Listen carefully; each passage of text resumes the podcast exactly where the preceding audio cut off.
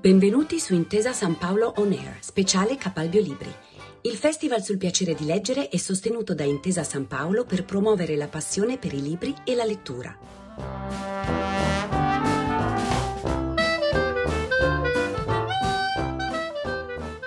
Siamo qui con la giornalista e scrittrice e presidente della Fondazione per la Giustizia Enzo Tortura, Francesca Scopelliti.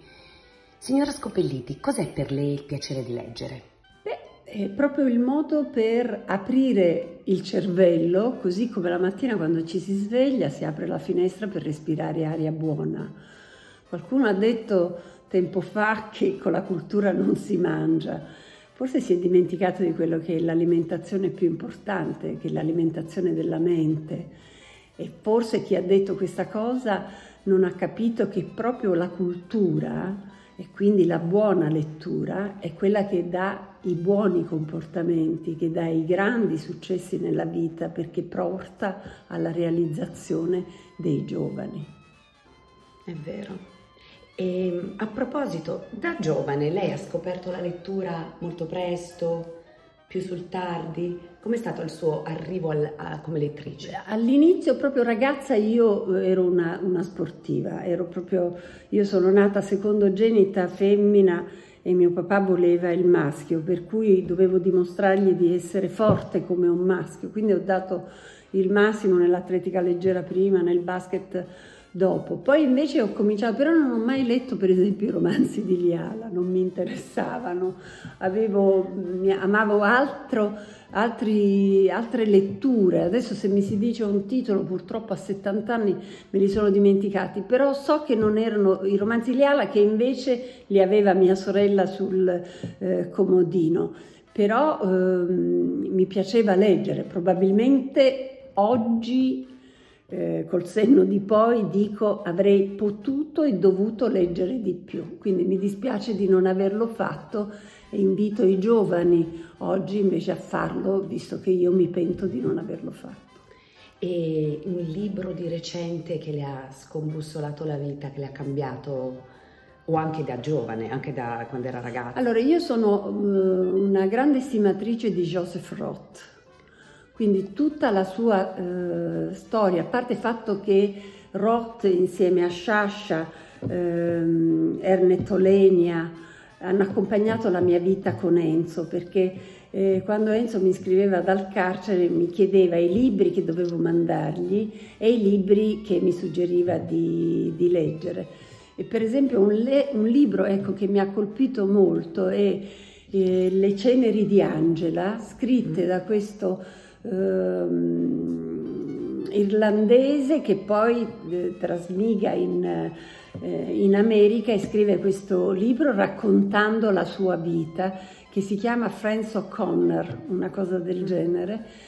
E, ed è un libro che devo dire la verità ho letto la seconda volta perché piangendo anche la seconda volta perché è proprio l'esempio di quello che in una società non deve succedere eh, la vita di questi bambini, di questo padre eh, un po' disgraziato, ubriacone, cioè tutto questo, tutto il male eh, possibile di una eh, società mi addolorava molto e l'ho letto di nuovo. E poi Sciascia, vabbè, Sciascia, io sono calabrese di origine, non posso non leggere, non aver letto eh, Sciascia, anche perché aveva Sciascia questa capacità di prevedere il futuro no? e quindi di essere sempre avanti nei tempi e pensi che recentemente mi hanno fatto un'intervista proprio per raccontare il ricordo di Sciascia da un punto di vista di donne io naturalmente ho conosciuto Sciascia, ma sempre tramite Enzo, e nel fare questa intervista mi sono resa conto di aver letto tutto Sciascia, ma non Gli zii di Sicilia,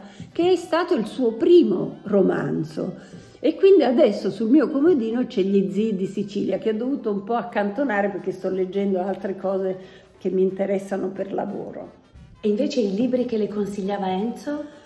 Beh, questo il Marte in Ariete, per esempio, Le ceneri di Angela me l'ha consigliato lui, poi Marte in Ariete di Ernest Olenia me l'ha consigliato lui, poi mi ha, mi ha suggerito, Uh, beh, questi due me li ricordo perché proprio mi diceva li devi leggere perché sono bellissimi e aveva ragione lui, ma era un continuo perché poi chiedeva devi, devi mandarmi questi, questi libri, però per esempio una volta mi chiese un libro di Dostoevsky perché io gli scrissi in una lettera. Oggi è una giornata monotona.